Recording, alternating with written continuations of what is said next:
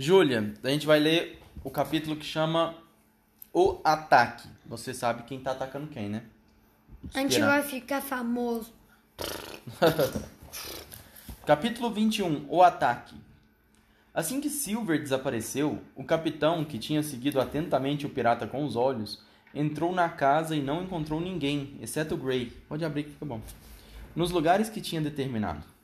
Foi a primeira vez na vida que o vimos bravo. Todos a seus postos, bradou. Em seguida, enquanto voltávamos discretamente para os nossos lugares, falou: Gray, vou incluir seu nome no diário de bordo. Cumpriu seu dever como um marinheiro. Sir Trelawney, estou surpreso com o senhor. Doutor, achei que tivesse usado o escudo do rei. Se foi assim que serviu em, Front, em Font, Fontenoy, era melhor ter ficado em casa.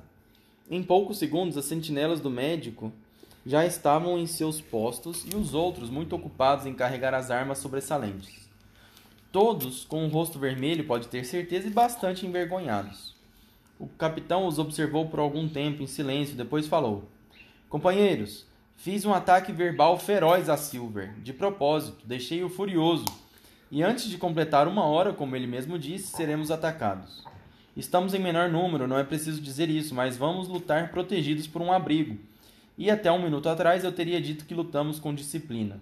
Não tenho a menor dúvida de que podemos vencê-los se vocês escolherem isso. Depois, inspecionou todos os pontos e se certificou de que, como ele mesmo disse, estava tudo tranquilo. Nos dois lados mais curtos da casa, leste e oeste, havia apenas duas seteiras. No lado sul, onde ficava a varanda, tinha mais duas. E no norte, cinco.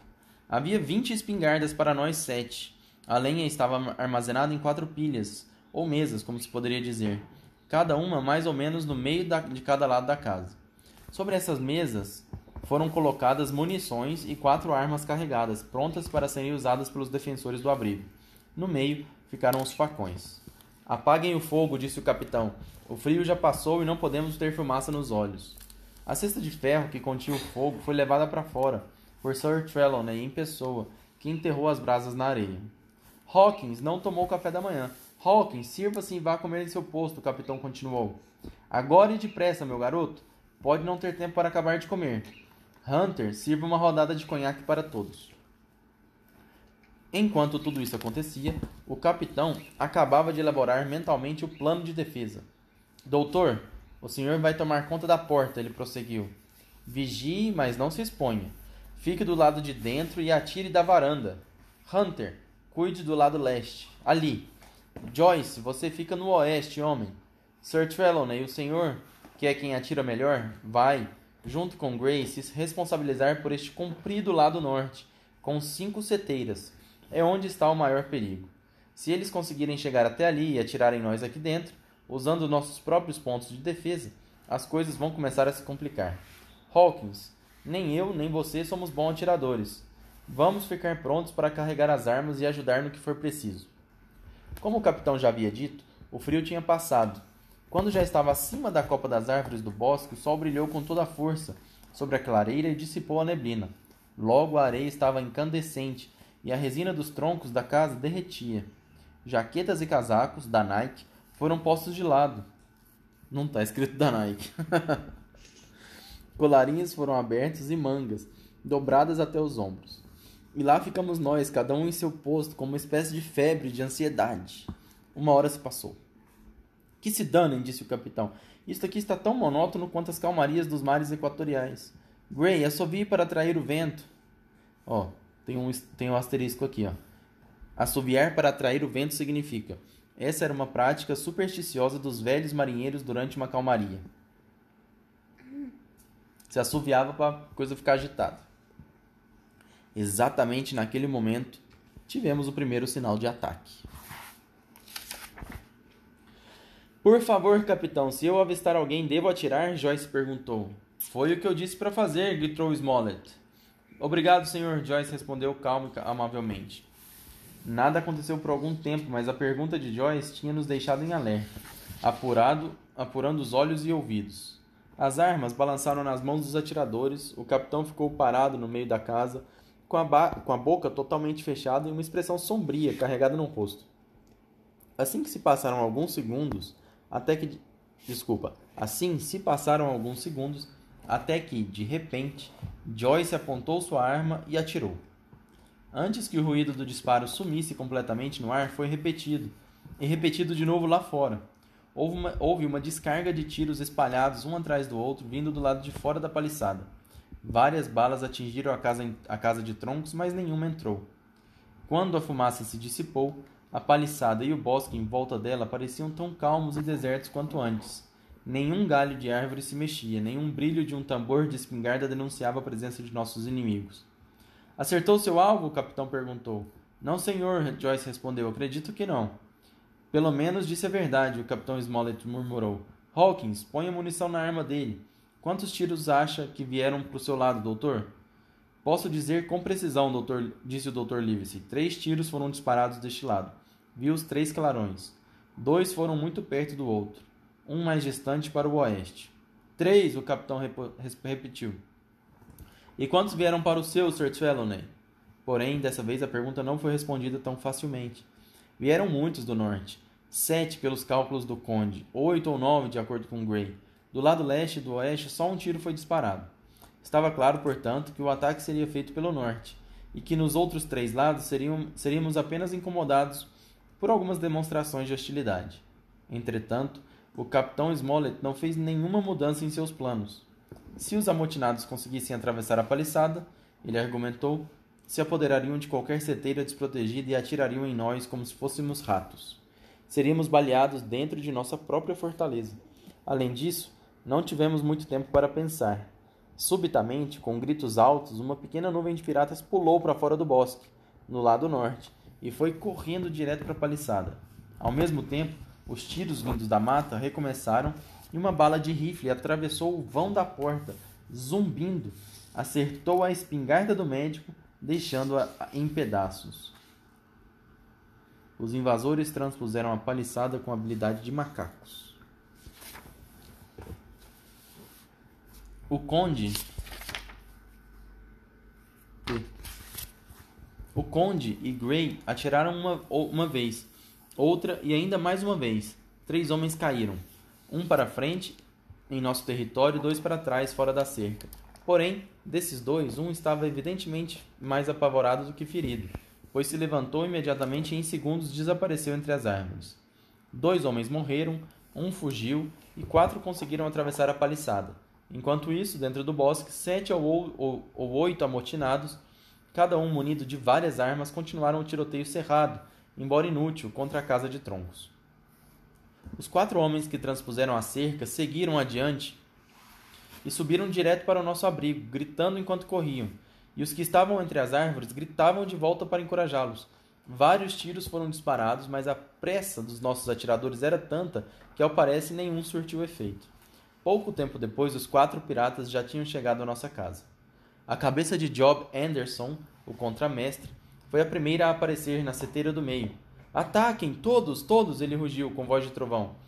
No mesmo instante, outro pirata agarrou a arma de Hunter pelo cano, puxou-a violentamente e em seguida empurrou-a para dentro de novo pela seteira, de modo que o pobre homem recebeu um golpe tão súbito e forte que caiu no chão inconsciente.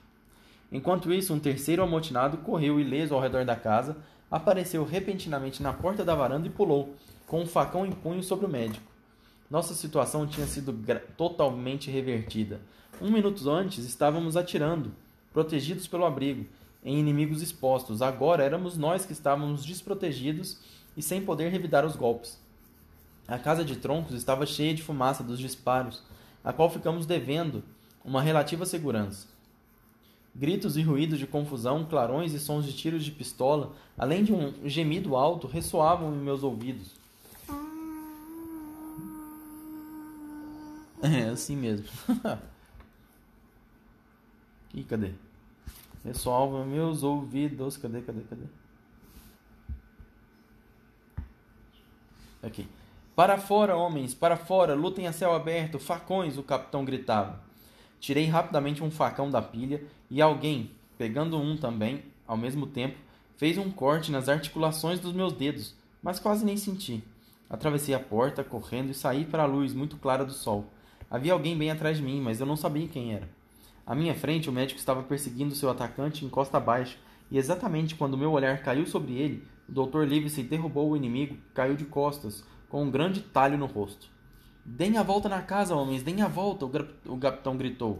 E, mesmo em meio a todo aquele tumulto, percebi que sua voz estava diferente. Obedeci mecanicamente, virei para o leste e, com o meu facão levantado, corri para o outro lado da casa. E no momento seguinte deparei cara a cara com Anderson. Ele deu um rugido alto e levantou até em cima da cabeça a espada curta que segurava. A arma brilhou sob o sol. Não tive tempo de ter medo. Quando o golpe estava prestes a acontecer, pulei imediatamente para o lado e escorreguei na areia fofa e rolei rapidamente ladeira abaixo. Quando passei pela porta, os piratas que haviam ficado no bosque já estavam escalando a paliçada para acabar conosco. Um deles, com um gorro de dormir vermelho na cabeça e o facão na boca, já tinha chegado ao topo e jogado uma perna para o lado de dentro. Bem, tão curto havia sido o intervalo de tempo entre aquele momento e o outro no qual fiquei de, um, de pé outra vez, que tudo estava do mesmo jeito. O homem do gorro vermelho ainda estava sobre a cerca, outro ainda estava chegando ali, pois só se podia ver sua cabeça acima da paliçada. No entanto, ainda assim, em tão pouco tempo, a luta já tinha acabado e a vitória era nossa. Gray, que era quem estava logo atrás de mim, tinha acabado com o contramestre antes que ele tivesse tempo de se recuperar de seu último golpe. Outro pirata tinha sido baleado diante de uma das seteiras, quando estava disparando sua arma para atingir o interior da casa. Quando olhei, estava agonizando estirado na areia com a pistola ainda fumegante na mão. Um terceiro, como pude perceber, tinha sido morto pelo médico, com um só golpe. Assim, dos quatro que haviam ultrapassado a cerca, apenas um tinha sobrevivido e, tendo deixado seu facão na areia, estava escalando a paliçada de novo para fugir, com medo de morrer também. Fogo nele! Atirem dentro da casa! O médico gritou: Companheiros, de volta para o abrigo! Porém, suas palavras foram ignoradas, pois nenhum tiro foi dado e o bandido conseguiu escapar e sumiu, junto com os restantes, dentro do bosque. Três segundos depois, não havia ali mais ninguém do grupo atacante, exceto os cinco que tinham morrido, quatro do lado de dentro da paliçada e um do lado de fora. O médico, Gray e eu corremos a toda velocidade para dentro do abrigo. Os sobreviventes logo voltariam para o local onde tinham deixado suas armas, e a qualquer momento o tiroteio recomeçaria. Naquela altura, havia bem menos fumaça dentro da casa e, com um só olhar, percebemos o preço que havíamos pago pela vitória. Hunter estava perplexo, no chão, próximo ao seu posto. Joyce, perto dele, tinha sido baleado na cabeça e nunca mais se moveria novamente. O Joyce morreu e o Hunter tá quase. E no centro do recinto, o conde amparava o capitão cada um mais pálido que o outro. O capitão está ferido, disse Sir Trelawney. Eles fugiram? O Sr. Smollett perguntou. Todos os que puderam, infelizmente, o médico respondeu. Mas cinco deles nunca mais vão fugir. Cinco! exclamou o capitão. Ora, assim é melhor. Com cinco a menos de um lado e três de outro, agora somos quatro contra nove.